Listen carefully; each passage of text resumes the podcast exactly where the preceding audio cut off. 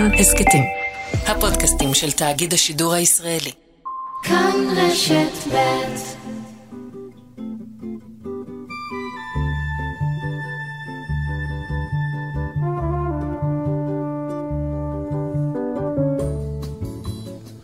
בוקר טוב ושבת שלום לכם, המאזינות והמאזינים. ברוכים השבים, ברוכים המצטרפים. אנו בשעה השנייה של תוכניתנו. מאיה טלמון עזרזר, מפיקה ועורכת משנה, על הביצוע הטכני אמיר שמואלי, אני אורן נהרי, וכתמיד, שנה בשעה, ואנו ב-1916.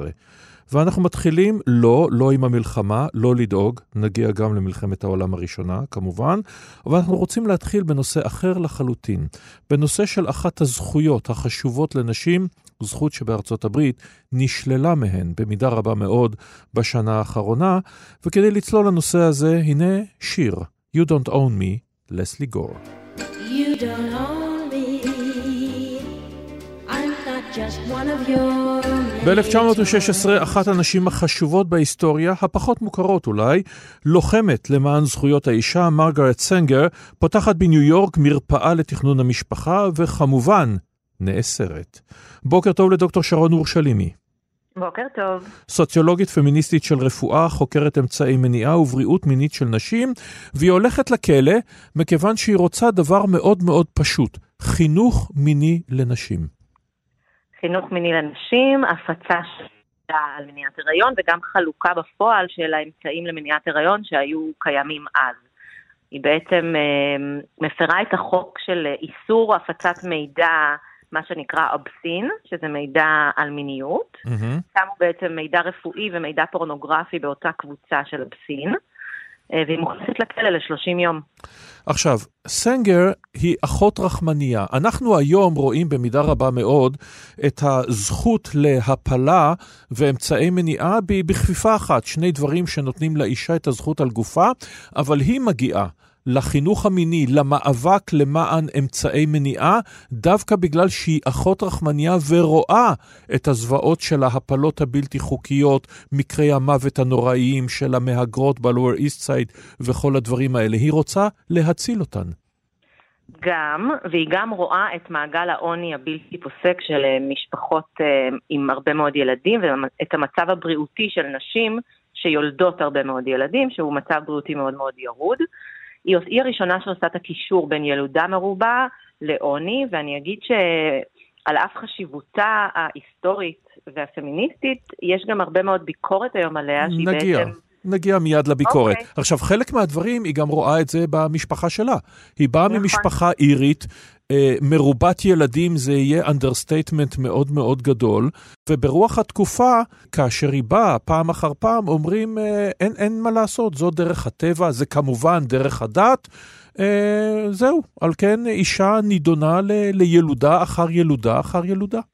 נכון, וגם אימא שלה אה, מתה בגיל 50, בגלל המצב הבריאותי הירוד אחרי 11 ילדים. 11 ילדים לא אומר 11 הריונות. מהמם. יכול להיות שגם היו עוד הריונות שפשוט נפלו לבד. אמ, והיא בעצם ממש מבינה את זה על בשרה כנערה מתבגרת.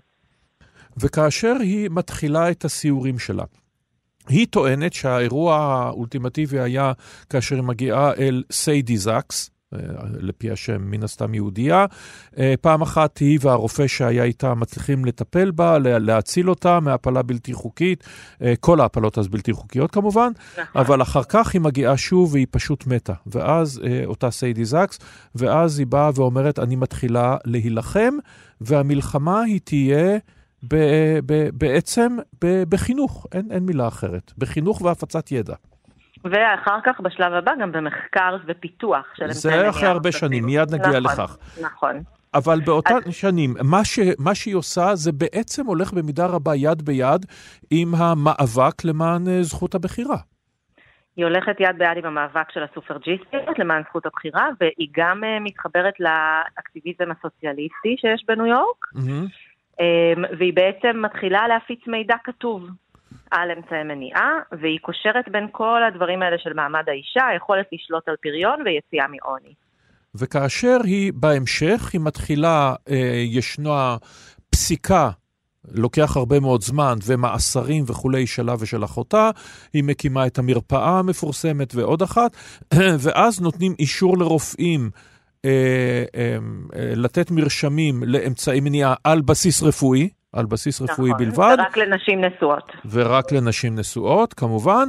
והשלב הבא זה שבמכון שלה, שלימים זה ישנה את שמו, אה, אני מניח שגם מטעמים, אה, נקרא לזה טעמים שזה יבוא יותר טוב לממסד בגרון. האמריקני בגרון, אה, כן, מתכנון המשפחה ל-planned parenthood וכולי, ואז שם, וכמה שזה הולם, יהיה אולי אחת ההמצאות התגליות, התרופות החשובות ביותר של המאה ה-20. לכל האחרות יש שמות, ויאגרה ופרוזק ואספירין ומה לא, היא ידועה בשם אחד בלבד, הגלולה, בה"א הידיעה.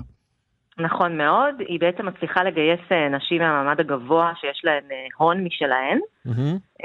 כמו קתרין מקורמיק, והיא בעצם מצליחה לגייס כסף להשקיע במחקר לפיתוח של הגלולה למניעת הריון, להבנה של ההורמונים הנשיים, והגלולה באמת משווקת לראשונה אחרי אישורים ב-1960, וכמו עם הדיאפרגמה ב-1930, גם פה רק לנשים נשואות בהתחלה, אבל אחרי כמה שנים גם זה יורד, והגלולה מופצת לכל מקום.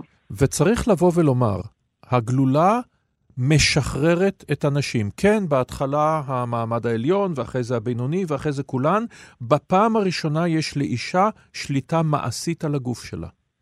אז גם זה היום קצת שנוי במחלוקת, אבל אני אגיד שזה נתן לה שליטה על הפריון שלה. Mm-hmm. זה בהכרח אפשר לה למנוע הריון בצורה שלא תלויה בגבר, זאת אומרת ברצונו להשתמש באמצעי מניעה, וזה אפשר לה לרווח בין לידות. זאת אומרת, לא רק למנוע, אלא גם לרווח. ואין ספק שזה אחד המאיצים המאוד מאוד גדולים של התנועה לשחרור האישה ושל המהפכה המינית שמגיעה באותו, באותם שני עשורים של שנות ה-60 וה-70. כן, וצריך לומר, את ציינת את זה קודם, היא גם שנויה במחלוקת. סעיף אחד היו uh, אנג'לה דייוויס ואחרות שטענו שבעצם כל הפרויקט הזה uh, נועד בין השאר כדי uh, לחסל את השחורים ואמצעי המניעה נועדו לכך uh, והחינוך המיני כדי שהשחורים ילדו פחות תחת איזו אידיאולוגיה לבנה או מה שזה לא יהיה, אבל יש גם נקודה יותר משמעותית, היא תמכה באהוגניקה, היא תמכה בהשבחת הגזע. אז אני תמיד אומרת שהיא פלירטטה עם התנועה האאוגנית. בעצם. Mm-hmm. כל הזמן היו לה קשרים עם התנועה האאוגנית, שזו תנועה שמטרתה הייתה אה, להשביח את הגזע או לצמצם ילודה לא איכותית ולקדם ילודה איכותית, ילודה סלקטיבית, שזה נכון אגב בעיקר על, זאת אומרת זה גם היה על עוני וזה גם היה על הקהילה השחורה, אבל אני חייבת להגיד ש... יש, יש לי עותק של פלייר שהיא פרסמה כשהיא פתחה את המרפאה ב-1916, ויש לה באמת שלושה קהלים. Mm-hmm. יש לה, אה, זה ביידיש, זה באיטלקית וזה באנגלית בניב אירי. זה שלושת הקהלים שבאמת היו אז הקהלים שחיו בעוני מחפיר, עם תמותה מטורפת בלידה, ותמותה מאוד מאוד גבוהה. כמובן ב... גם קהילות מהגרות, חדשות. בדיוק, בדיוק. אז אני אומרת, יש היגיון במה שהיא עשתה, על אף שהיא גם כנראה הייתה קצת תומכת ב... בדעות יוגניות. אז, אז אני משערת שכל המהפכניות יש, זה ככה, כן. יש גם וגם. תמיד, ו, נכון. וצריך לומר, ו...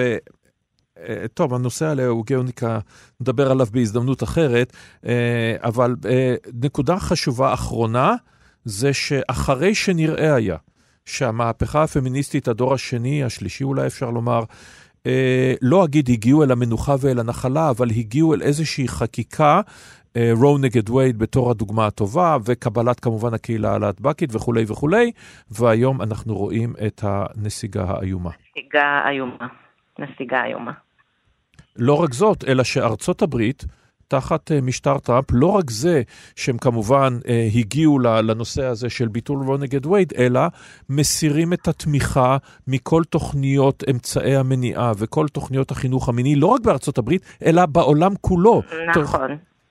כל מה שהוא תחת, ה, כל מה שהוא תחת הסיוע ההומניטרי האמריקאי של USAID למשל, מה שנקרא Title X, זאת אומרת, יש הרבה מאוד הוצאה של משאבים שהושקעו בסיפור של תכנון משפחה, גם מקומי וגם גלובלי. ועל זה נאמר שכל מאבק כנראה צריך להילחם אותו שוב ושוב, מכיוון ששום מאבק לא מגיע באמת לסיומו. וזאת תמיד תנועת מטוטלת. תמיד תמיד. תודה לך על הדברים האלה, הדוקטור שרון אורשלימי. תודה רבה. וב-1916, בעיצומו של הטבח הנוראי, מתרחש רצח אחד שנכנס להיסטוריה. הנזיר גרגורי יפימוביץ' רספוטין, בעל השפעה בחצר הצאר, במיוחד על הצרינה, ומשום כך חשוד על האצולה, מוזמן לארוחת ערב בבית הרוזן יוסופוב, שם יורעל, יירה, יידקר, יוכנס לשק וייזרק לנייבה הקפואה. על פי המיתוס הוא כמעט והשתחרר, אבל בסופו של דבר הוא מת. כולכם שמעתם על רספוטין. שירים, סדרות, סרטים, ספרים, מה לא. חשוב, משנה היסטוריה? לא באמת, אבל כמובן מרתק. והמלחמה, כעת השנה השלישית שלה. אני רוצה להקריא לכם שיר, משירי חפירות של אייזק רוזנברג, אחד מגדולי משוררי החפירות האנגלים, יהודי, שקבור בצרפת. הוא מת שם במלחמה. הנפש יוצאת אל אורות הקפה, אל שגעון החיים שהלך שם. גברים לוחשים שם באוזן נשים, זה זה כך, החיים. זו צרפת. הנפש נישאת בחלום לקפה, לקלסתר של זהב, ללחשים רבי הד, לגברים גוהרים על אוזני האנשים, לא זה לא זה, החיים בצרפת. תל קבר, לוחית עם שמת מפויח, ודשא סביב, ומתים מלמטה, ציוד ציפורים והלב ממריא מעלה, וזה החיים בצרפת. אז ישנו ניסיון לפרוץ את המבוי הסתום של מלחמת החפירות, אבל בניגוד לעבר, הפעם גרמניה תהיה זו שתיזום מתקפה. הקרב שהפך סמל למלחמה כולה, צפיפות החללים למטר, הגבוהה בהיסטוריה. ורדה.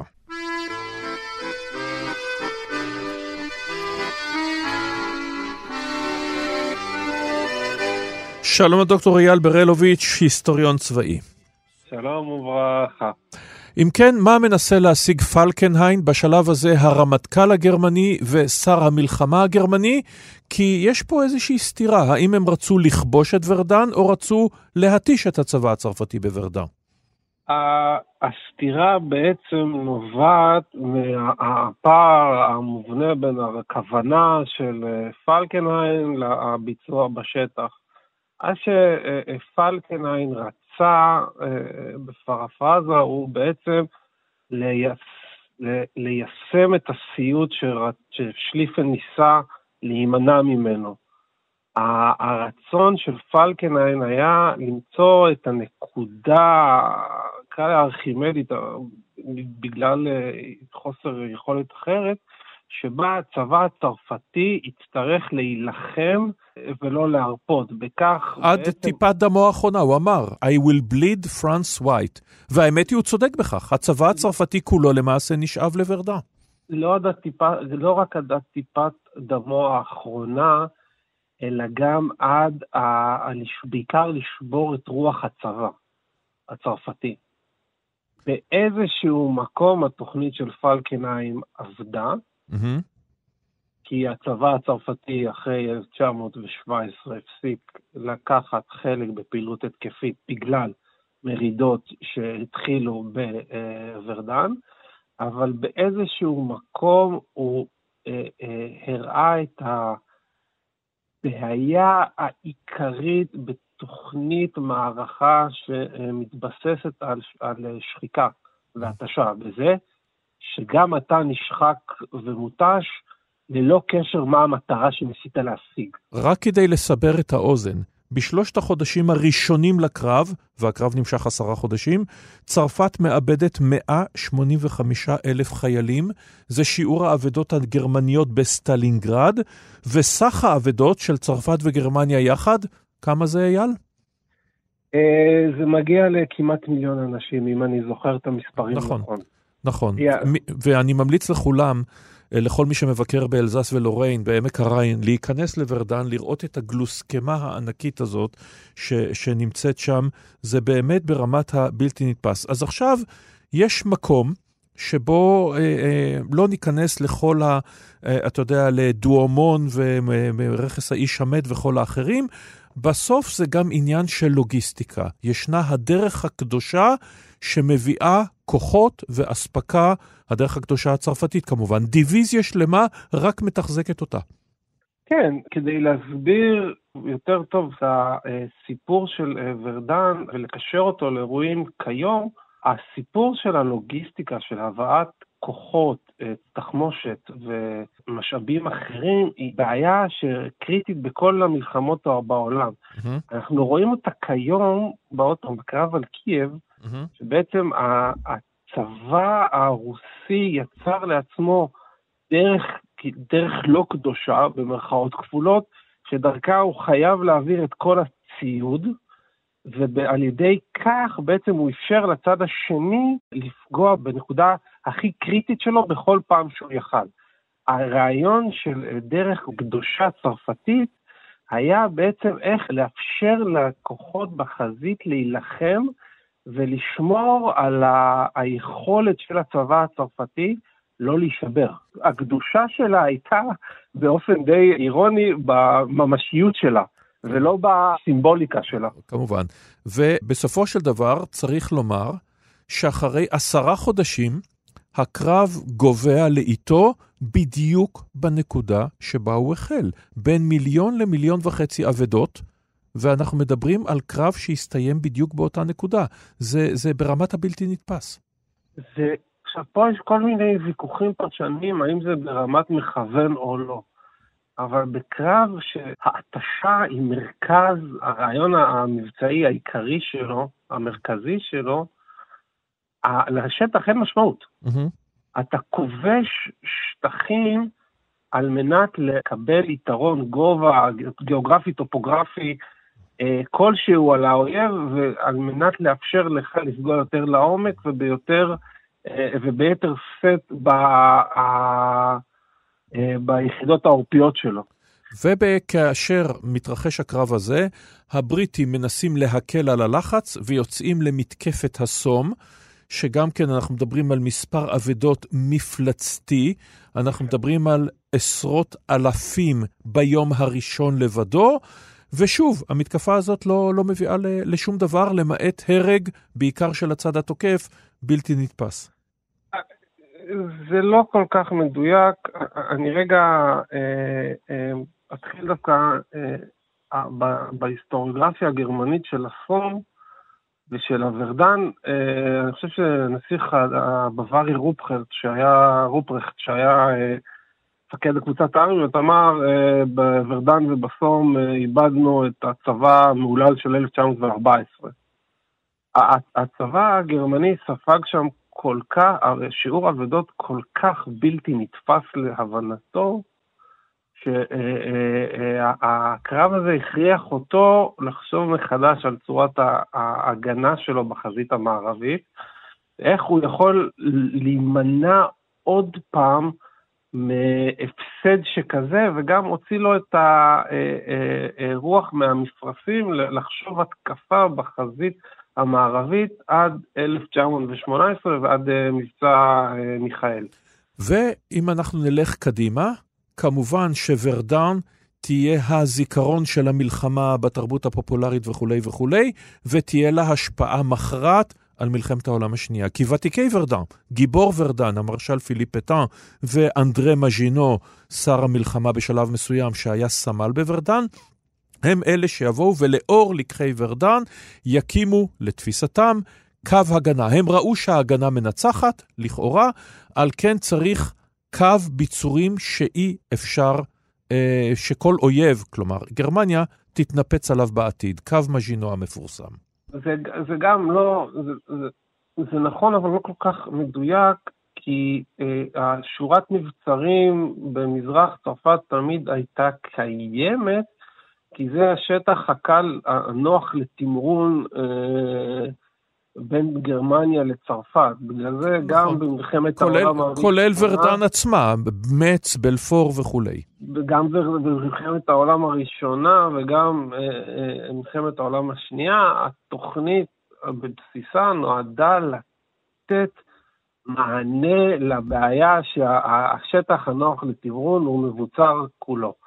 הסיפור עם, עם ורדן, אם אנחנו הולכים רגע להשליך אותו למלחמת העולם השנייה, זה שאחרי ורדן, הצבא הצרפתי עצמו היה כל כך חסר אה, אה, רוח לחימה התקפית, שזה אה, אירוע, שזה משהו שנמשך עד, עד המלחמה המזויפת, וה, וגם אחריה. כן. הרוח של ורדן היא לא ה, ה, הביצורים, היא החוסר רצון אה, לצאת למערכה צבאית בעצימות גבוהה, אה, התקפית. אבל על זה... רגע, רגע, ומהצד השני, אסון הוא בעצם המקום שבו הצבא הבריטי נולד מחדש מבחינה איך שהוא תופס אה, מערכה צבאית בקרב טקטי, ואת זה אנחנו נראה לאורך כל מלחמת העולם השנייה, ממש עד סופה גם. אבל על זה נדבר כשנגיע אל מלחמת העולם השנייה, ויהיה הרבה על מה לדבר. תודה רבה לך על הדברים האלה, הדוקטור אייל ברלוביץ'. ואחרי הנושא הכל כך כבד, הכל כך מעיק הזה, כן, אין ברירה, ההיסטוריה מורכבת גם מכאלה, שיר מלחמה.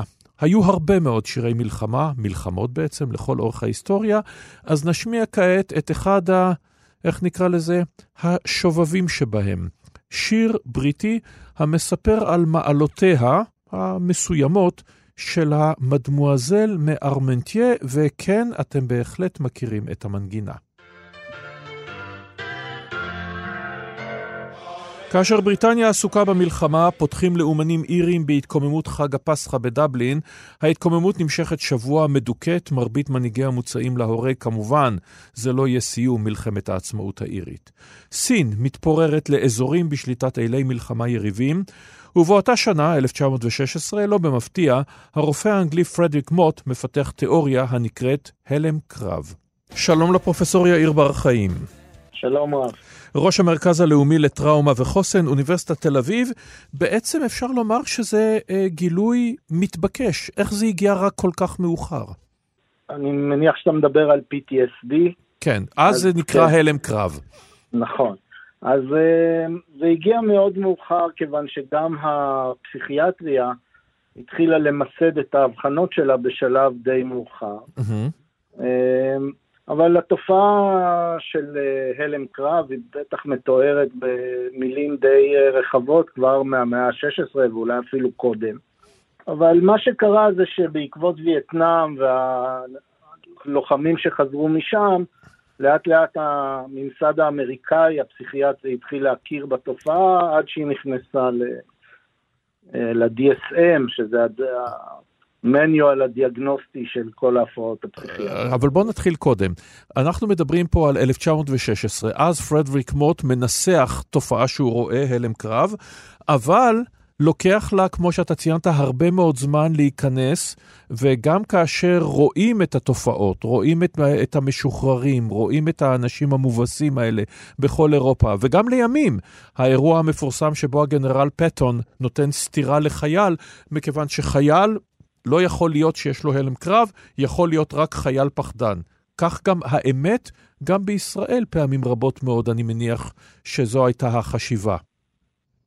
נכון, וזה באמת אה, מעניין שהלוחמים וכל אלה שהיו בקרב אה, אמורים להבין היטב את התופעה הזאת, אבל הנורמות החברתיות של אה, לחימה וחוסן אה, מנטלי, לא משנה מה, אה, כנראה לא אפשרו לזה להגיע לקדמת הבמה. ואפשר לומר שסוגי מלחמות שונים, ואולי אפילו סוגי קרבות שונים, גורמים לסוגי הלם שונים.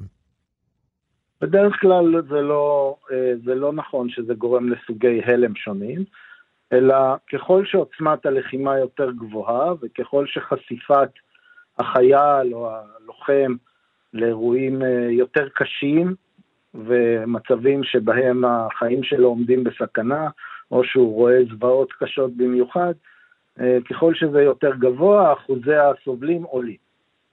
עכשיו, מה יותר מסוכן לבריאותו הנפשית של הלוחם? האם נקרא לזה משהו בנוסח מלחמת העולם הראשונה, או נניח לימים מלחמת התשה, או נקרא לזה אה, רצועת הביטחון בלבנון, קרי אתה נמצא במוצב מדי יום ונופלים עליך פגזים וכולי וכולי, שגרה אה, אה, מפחידה שמדי פעם נכנסים אליה אירועים דרמטיים, או איזשהו קרב אחד עצום וגדול, אבל הוא מתחיל ומסתיים ובזאת זה נגמר. אני לא יודע אם אני יכול לתת לך תשובה מדעית על זה, אבל uh, אני חושב שהמצב שאתה מתאר, שיש uh, לחימה ארוכה עם הרבה מאוד uh, לחץ מתמשך, שמדי פעם יש גם אירועים עוד יותר קשים, זה שזה בעצם יותר... גם וייטנאם, כפי שציינת קודם. זה וייטנאם וזה עיראק ואפגניסטן עבור האמריקאים, וזה אולי רצועת הביטחון, מה שקרה שם עבורנו. ומה הטיפול? מה בעצם היה הטיפול אז ומה הטיפול היום? אה, אולי אה, הטיפול זה דבר שהוא אה, מתפתח ועובר אבולוציה עם הזמן. Mm-hmm. אולי עדיף לדבר על הטיפול של היום. Mm-hmm. אז הטיפולים היום, הטיפול המוביל הוא טיפול מסוג התנהגותי קוגניטיבי, שהרכיב המרכזי שבו הוא פוקוס על הטראומה. Mm-hmm. ולמעשה בטיפול הזה מעלים חזרה את הטראומה, את הזיכרונות הטראומטיים, מנסים לארגן אותם מחדש, ויוצאים למהלכים של אה, אה, חשיפה אל מול הטראומה, זאת אומרת היזכרות או יציאה למקום שבו הטראומה קרתה, ולאט לאט להשיג שליטה יותר גדולה, עולה וגוברת על האירוע. עכשיו, זה מה שאתה מתאר פה במידה רבה, זה, ואני כמובן, כמובן לא מומחה בנושא, אבל זה מה שאנחנו חושבים על כל טראומה, כלומר, טיפול פסיכיאטרי בכל טראומה שהיא. במה קרב שונה מטראומות אחרות במובן הזה, או שהוא לא. אז uh, החשיבה היום היא לא, לא עושה הבחנה חדה בין טראומה שהיא כתוצאה מקרב, לבין טראומות אחרות, כמו מתאונות דרכים, או תקיפה אלימה ברחוב, או תקיפה מינית. אין אה, הבחנה אה, רשמית בין, ה, בין סוגי הטראומה. יש טראומות שמובילות לאחוזים יותר גבוהים של אה, תחלואה, mm-hmm. ויש אה, דיבור על זה שבטראומה צבאית יש בכלל מצב אחר. בדרך כלל, אה, בטראומות אה, שהן לא על רקע צבאי, בן אדם מאוד מופתע מהטראומה. Mm-hmm. נגיד יש איזה אה, אסון טבע, או יש איזה שריפה, או פתאום מישהו תוקף אותך כשאתה לא מצפה. חיילים שיוצאים אל הקרב, הם אה, באים מוכנים, או אפילו אה, מחפשים את המגע שעלול להוביל לטראומה, ויש טענות שהן לא, כרגע, כרגע לא מוכרות אה, על ידי הממסד הפסיכיאטרי, שאולי בכל זאת יש משהו שונה בטראומה הצבאית.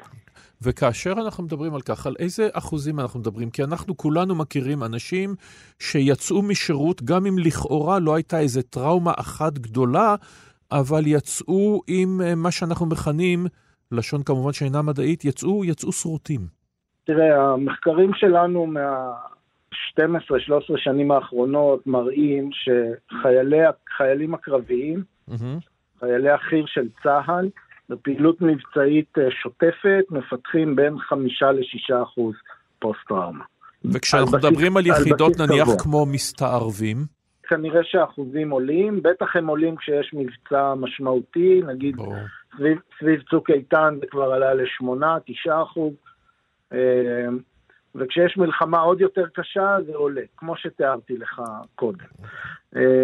אבל אצלנו בישראל, ה baseline, בלי אירועים מיוחדים, בלי איזה, רק מעצם הפעילות המבצעית השוטפת, בין חמישה לשישה אחוז ביחידות הלוחמות. תודה לך על הדברים האלה, הפרופסור יאיר בר חיים, ראש המרכז הלאומי לטראומה וחוסן, אוניברסיטת תל אביב. תודה לכם. עדיין ב-1916 גדול סופרי היידיש, שלום עליכם, הולך לעולמו בניו יורק, לא מסיים את יצירתו הגדולה האחרונה, מוטל בן פייסי החזן.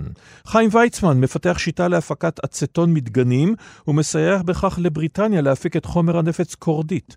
בתחום התרבות, קלוד מונה הצרפתי משלים את סדרת חבצלות המים, חיים סוטין מצייר את טבע דומם, ג'יימס ג'ויס מפרסם את דיוקנו של האומן כאיש צעיר. ובשולי המלחמה, אירוע שרק לימים השפעתו השפעתו תובן במלואה. שני בכירים במשרדי החוץ של בריטניה וצרפת, מרק סייקס ושארל פרנסואה ז'ורג' פיקו, חותמים ב-16 במאי על הסכם חשאי שיקרא על שמם. שלום לפרופסור אשר קאופמן. שלום גם לך. פרופסור להיסטוריה, ראש המכון ללימודי שלום בינלאומי באוניברסיטת נוטרדם. צריך לומר, זה לא פעם ראשונה בהיסטוריה שהסכם כזה נחתם. בעצם בכל מלחמה נחתמו הסכמים כאלה. הציעו לאיטליה הרבה בהסכמים חשאיים כדי שתצטרף למלחמה. מה הייחוד של ההסכם הזה, אם בכלל? הייחוד של ההסכם הזה הוא שהוא בעצם הניסיון הראשון והבוטה של צרפת ושל בריטניה לחלק את אה, הטריטוריות אה, הערביות של האימפריה העות'מאנית, וזה קורה בזמן שבכלל לא ברור שבריטניה וצרפת ינצחו במלחמה, כי החתימה נעשית בעצם בזמן שבו המלחמה בכלל לא נוטה בהכרח לטובתם. הם מובסים בגליפולי, אה, הבריטים תקועים בדרום בריטניה, סליחה, בדרום עיראק, ועדיין השניים יושבים בלונדון ו...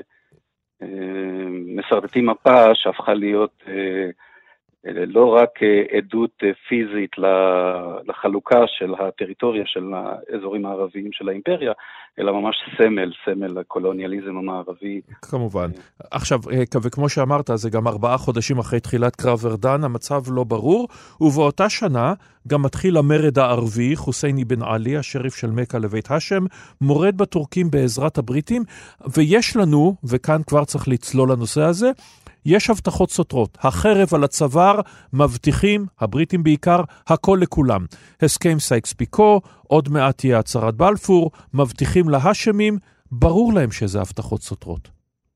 כן, ברור להם, וצריך להתייחס להבטחות הללו ולהסכמים הללו בדיוק כפי שהם. אלה הסכמים או הסכמות שהבריטים עורכים עם אה, שלושה גורמים אה, שונים במהלך המלחמה. הם אה, מבינים אותם כהסכמים והסכמות שלא בהכרח הם יצטרכו אה, לממש, אה, והאינטרס העיקרי זה כיצד אה, לערער את האימפריה העות'מאנית מבפנים, כי מה שהם ניסו לעשות מבחוץ, מהגבולות החיצוניים של האימפריה, בבירור לא הולך, ולכן למשל הבריטים יוזמים את המרד הערבי באמצע 1916, אה, הכל מתוך תקווה שהאימפריה שהאימפריה תאותגר ותתערער מבפנים. עכשיו, מבחינתם, מבחינת האנשים שעושים את זה, הם, אה, זה המשך, אני מניח, של דברים שעשו בעבר. זאת אומרת, הם לא רואים בכך משהו נורא נורא שונה מנניח קונגרס ברלין, שבו שרטטו קווים על נייר וחילקו את אפריקה. מבחינתם זה בערך אותו הדבר, לא כן? אה, כן, די דומה. השינוי המהותי בכללי המשחק הבינלאומי מתרחש אה, למעשה בסוף מלחמת אה, העולם הראשונה, אבל בשנים הללו הם עדיין נוקטים בכללי משחק שאפשר לומר דומים מאוד לקונגרס ברלין, שבו לאימפריות או המדינות, המעצמות האירופאיות, ישנה גם היכולת הצבאית, אבל גם הזכות, ממש זכות היסטורית, לממש את אה, עליונותם הפוליטית והתרבותית על האזורים הנחותים הללו. יחול שינוי בשיח הזה אחרי מלחמת העולם הראשונה, כאשר uh, בהסכמי השלום בוורסאי ואחר כך בסן רמו, במיוחד בסן רמו, mm-hmm. uh, בלחץ אמריקאי, יכניסו לתוך המערכת הבינלאומית או המערכת הקולוניאלית מילה חדשה והיא מנדט. כן. אה, שזה ניסיון לרבע את המעגל, להגיד הבריטים והצרפתים אה, ישלטו באזורים הללו, אך באופן זמני עד שהמדינות שהם יקימו יהיו בשלות לעצמאות. עכשיו, כמובן, הבריטים והצרפתים, יש להם אינטרסים במקום, עוד מזמן האימפריה העות'מאנית, עוד מלפני המלחמה. אנחנו מכירים את הנציגויות הזרות בירושלים בתור דוגמה. הבריטים עם תעלת סואץ. מה ההיגיון המנחה אותם בחלוקת המזרח התיכון בין את שתיהן? טוב, עבור הבריטים, כמו שאמרת, זה תעלת סואץ, ו... שדות הנפט בעיראק חשובים מאוד. שדות הנפט בעיראק הם עדיין, זה רק תחילת הגילויים, אבל העיקר זה תעלת סואץ והודו. Mm-hmm. והדרך מתעלת סואץ להודו היא קריטית אה, עבורם, אה, והיא גם עוברת דרך אזור אה, דרום עיראק, בסרה, אה, ובגדד, ולכן בהסכם סייקס פיקו הבריטים דורשים שהאזור הזה של דרום עיראק יהיה בשליטה ישירה אה, שלהם, כי הם מבינים אותו כאזור אה, אסטרטגי מבחינת הקשר בין מצרים לבין, לבין הודו. הנפט מגיע טיפה מאוחר יותר כאשר הבריטים משנים בעצם כיוון, כי בהסכם סקאי סייקס פיקו הם מאפשרים לצרפתים להשתלט על אה, מוסול, על המפה לפחות. אבל uh, לאורך השנים, uh, מ-1916 עד 1920, נעשה ברור יותר ויותר ששם בעצם מרבצי נפט אדירים, וב-1920, בהסכם סן רמו, הבריטים כופים על הצרפתים לוותר על מוסול, מכיוון שהם מבינים ששם מצוי, שם מצויים המרבצים האדירים של המדינה שהם הולכים להקים, עיראק. מרבצי נפט אדירים. ומה האינטרס הצרפתי בסוריה ולבנון? או פשוט כי אנחנו רוצים לקבל שטחים כי אנחנו מדינה חשובה, ומדינות חשובות נמדדות גם באימפריות שלהם, בקולוניות שלהם, ונסתפק יש, במה שיש. כמובן, יש את זה, אבל יש גם את הקשר ההיסטורי ארוך השנים בין צרפת לבין ה... בעיקר הנוצרים בלבנון וקצת יותר בפנים באזור דמשק. צרפת אה, ראתה את עצמה כנותנת חסות על אה, הקהילות הנוצריות אה, באזור הזה, בהר הלבנון וקצת יותר בהינטרלנד הסורי, ולכן היא רצתה לשלוט באזור הזה באופן היסטורי, היא אמרה שיש זיקה, ממש זיקה תרבותית mm-hmm. בין אותם נוצרים לבין צרפת לבין פריז, המטרופול. ועל פי ההסכם הזה, אנחנו יודעים איך התנהלה ההיסטוריה אחר כך כמובן. מה היה אמור להיות גורלה של ארץ ישראל? ארץ ישראל אה, מופיעה במפה של סייקס פיקו כאזור בינלאומי, וזה משקף בעצם את העובדה שהם לא, לא הצליחו להסכים ביניהם. Mm-hmm. מרק סייקס וג'ורג' פיקו וגם הרוסים שהיו בתחילה מעורבים. לא הצליחו להסכים ביניהם על מי ישתלט על האזור, ולכן הם קובעים ש... ארץ ישראל פחות או יותר האזור, אם אפשר לצייר קו דמיוני בין עזה לבין אה, אה, ים, אה, ים המלח, צפונה עד אזור פחות או יותר עכו של היום, זה היה אזור בין, הוגדר כאזור בינלאומי, למעט מפרץ חיפה ועכו שניתנו לידי בריטניה. וכמובן, הסכם סייקס-פיקו נכנס להיסטוריה גם כ- כדימוי, כפי שאתה ציינת, פרופסור קאופמן, כלומר, סמל לקולוניאליזם בוטה, סמל למערב המזלזל, אה, לא סופר את האנשים הנמצאים בשטחים האלה, לחטיפת קרקעות ללא בושה, לדיפלומטיה חשאית של פעם, כל מה שרע. כן, כן, כמובן. אה, כמובן, הדבר המעניין הוא שבסופו של דבר המפה הגיאופוליטית של המזרח התיכון שנתקבעה פחות או יותר ב-1900, בין, 20, בין 1920 ל-1928. המפה הזאת היא לא מאוד דומה להסכם סייקס-פיקו, mm-hmm. אבל עדיין אה, כולנו מתייחסים להסכם אה, סייקס-פיקו כ... אה, כאל אבי או מוקד הרשע, מוקד הרוע הקולוניאלי, ואם המאזינים אולי זוכרים אה, את עלייתה של אה, דאעש ב... No more Sykes Picot, כאשר הם כן. הרסו את אבני הגבול בין סוריה נכון, לבין עיראק. נכון. נכון, הם בעצם הרסו את אבני הגבול שנקבעו בהסכם סן רמו. ולא בהסכם אה, סייקס פיקו, אבל אה, עדיין המסר היה מאוד מאוד חשוב, והם ידעו, אני לדעת, אני מניח שהם ידעו שאם הם יגידו no more סן רמו, אף אחד לא יבין אותם. אבל כולנו הבנו למה הם התכוונו כשהם אמרו no more סייקס פיקו. תודה לך על הדברים האלה, הפרופסור אשר קאופמן. בבקשה, תודה לך שהזמנת אותי לדבר.